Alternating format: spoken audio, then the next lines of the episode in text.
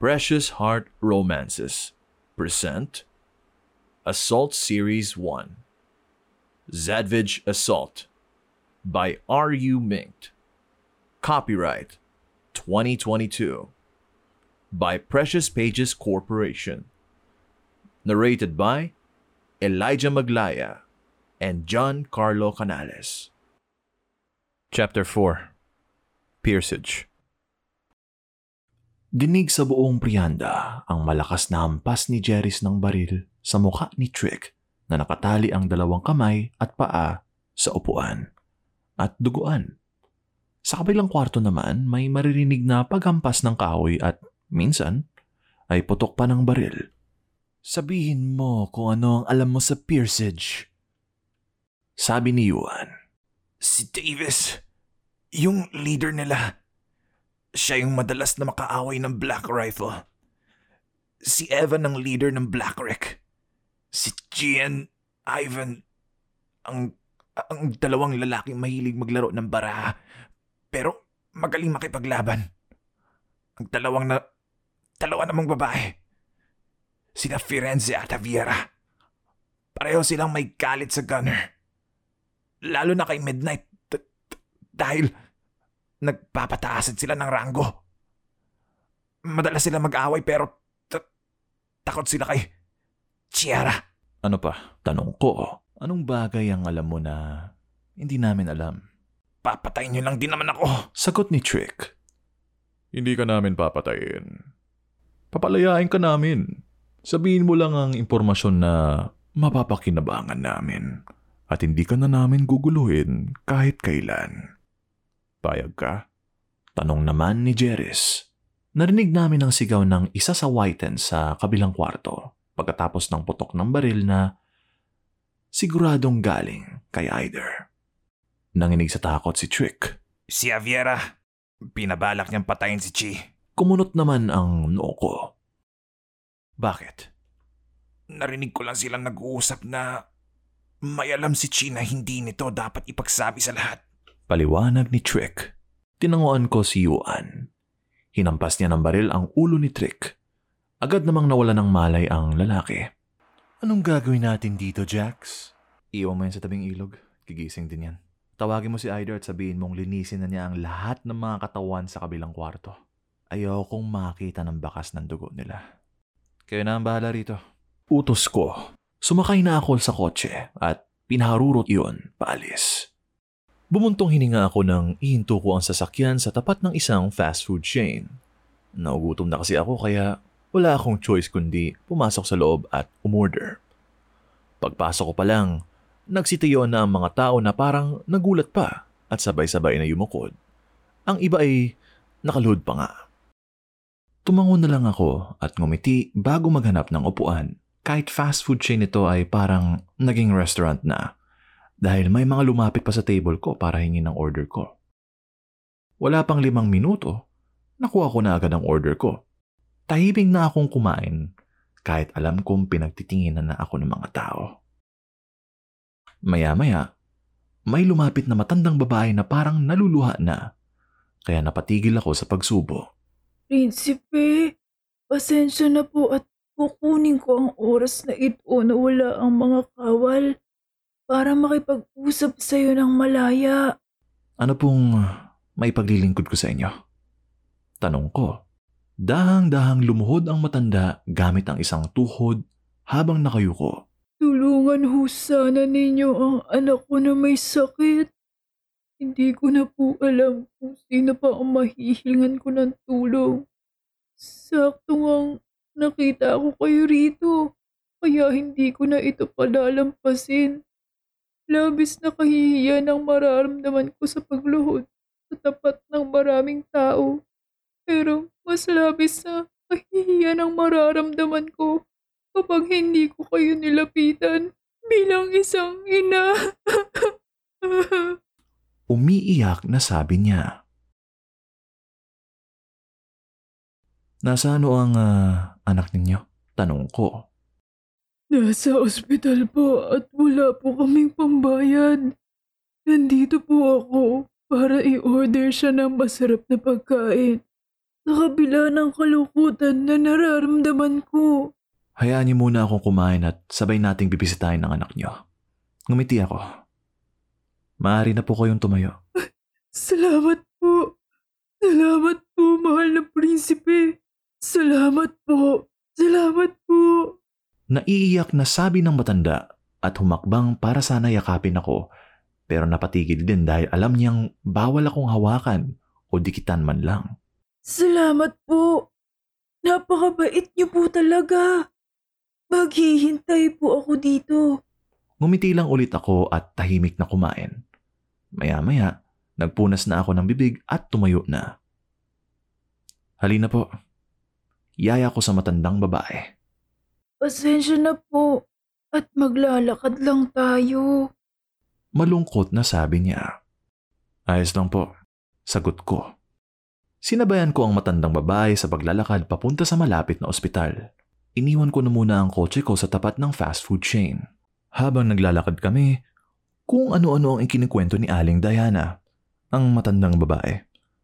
Pitong taong gulang ang anak niyang si Theo na kailangan operahan sa kidney dahil sa malubhang sakit. Nang makarating sa ospital, kinausap ko agad ang pinakahead niyon at sinabing sagot ko na ang lahat ng gastusin kaya tratuhin nila ng maayos ang mag-ina. Pagkatapos, binisita ko na si Theo sa ward niya. Nang magising ang bata maya-maya, ang una niyang tanong ay, Nay, nananaginip pa rin ba ako? Bakit nandito ang prinsipe?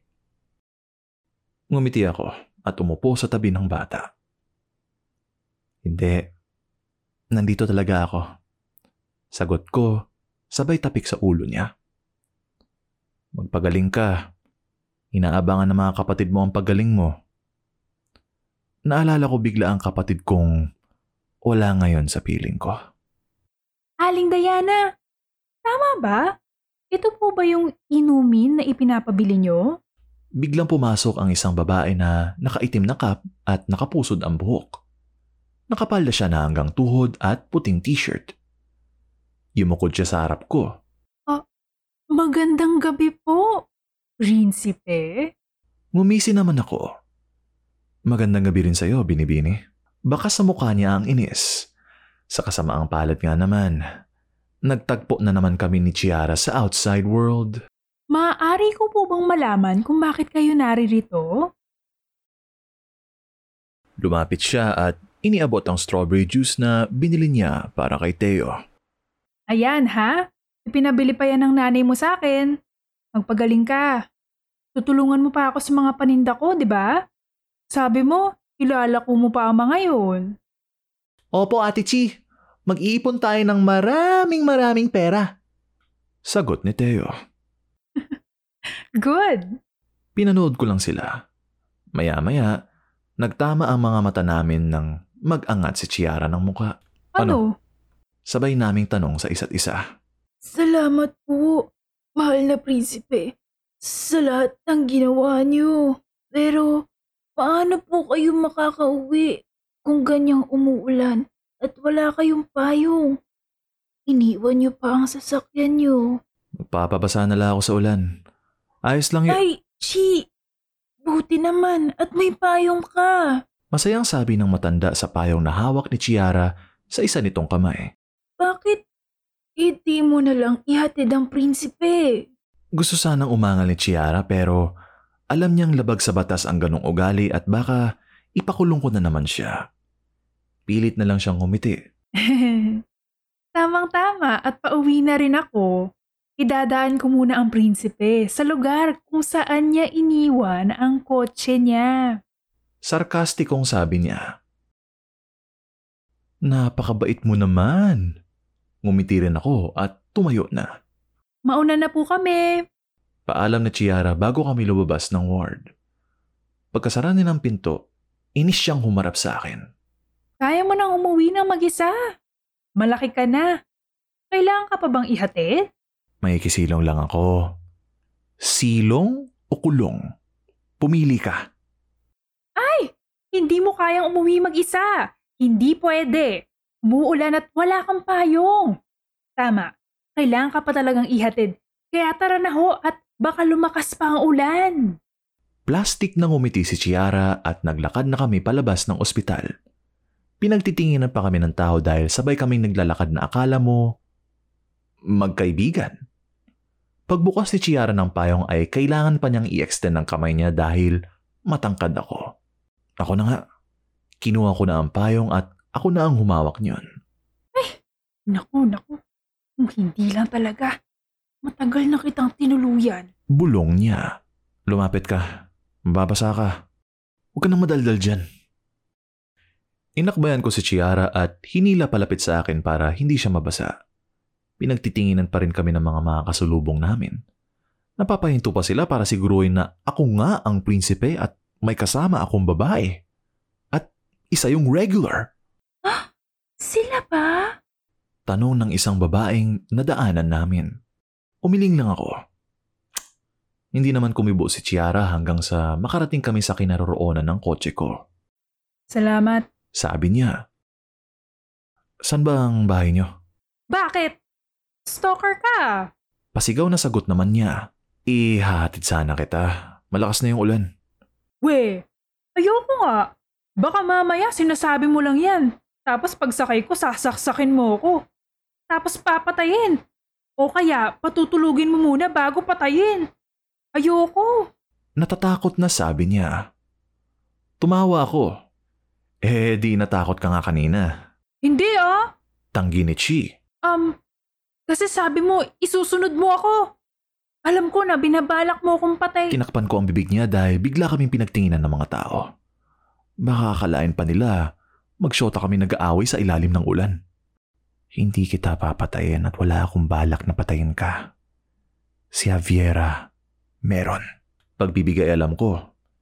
Hindi ko rin alam kung bakit ko sinabi iyon, gayong wala naman siyang pakialam. Si Javiera?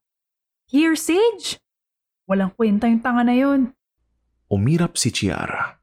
Talaga? Di mo ko papatayin? Hindi nga. Sigaw ko. Baka sinasabi mo lang yan ah. Hindi kita papatayin, kapkapan mo pa ako. Wala akong dalang kutsilyo o baril. Sa kotse mo, meron. Meron pero malalaman mo naman kung kukunin ko. Makahulugan akong tiningnan ni Chiara at pinaningkitan ng mga mata. Sige na nga. Subukan mo akong patayin at hindi ka mabubuhay ng matiwasay. Mumultuhin kita hanggang sa mamatay ka sa takot. Pumasok na ako sa kotse. Umupo naman siya sa shotgun seat. Alam mo naman siguro yung bahay ni Mayor, di ba? Doon ako nakatira. Anak ka nga pala ng mayor. Sabi ko at nagsimula na mag-drive. May kita ko kung maglalabas ka ng kutsilyo kaya wag mo nang balakin. Hoy, excuse me? Hindi rin kita papatayin, kaya tumupad ka sa usapan. Kilala mo ba si Evan? Tanong ko maya-maya. Oo. Leader ng Black Rick. Bakit? Alam mo ba kung bakit sila palaging nag-aaway ni Davis? Yung leader ng Pierce Age? Aba, malay ko sa kanilang dalawa. Baka naglalaban para magpataasan ng rank. Kasi ang pinakamataas ang siyang papalit sa legend, di ba? Ewan ko ba? Basta wala kaming pakialam ng mga kagrupo ko. Ah, maikling sagot ko. Bakit hindi mo kami pinapatay ng mga kagrupo ko? Pagkatapos kitang tangkaing patayin, nasugatan ka pa yata sa... Itinuro ni Chiara sa naka-band-aid na sugat ko sa may bandang leeg. Masakit? Tanong niya. Hindi. We, Hinaplos ni Chiara ang band-aid at sinundot. Aray! Ano bang problema mo? Sigaw ko habang nagdo-drive. sabi mo hindi masakit. Sigaw pa niya. Kanina pa kami nagsisigawan. Concerned ka, pang-aasar ko. Crush mo ko no. Ah, ang kapal naman ng pagmumukha mo. Parang natatempt akong bawasan ng kaunti yung bala. Si Javiera ang intindihin mo, hindi ang sugat ko sa leeg. Sabi ko, bala kaya tang abangan bukas. Paano mo nalaman? Gulat na tanong ni Chiara. Hindi niya ako kaya. Ewan ko sa'yo. Bahala ka nang mamatay. Inis na bulong ko. Concerned ka? Tanong niya. Umirap lang ako at inihinto ang kotse dahil nasa tapat na kami ng bahay niya. Thank you. Sabi niya, Paalala lang, Huwag mong babanggitin tong paghatid na to kahit kanino. Ikaw pa ang nahiya. Umirap ako. Dalian mo. Lumabas ka na sa kotse ko. Bye! Buwaba na sa Chiara pero bago isara ang pinto, ay nagsalita uli. Lagyan mo ng gamot yung sugat mo sa leeg.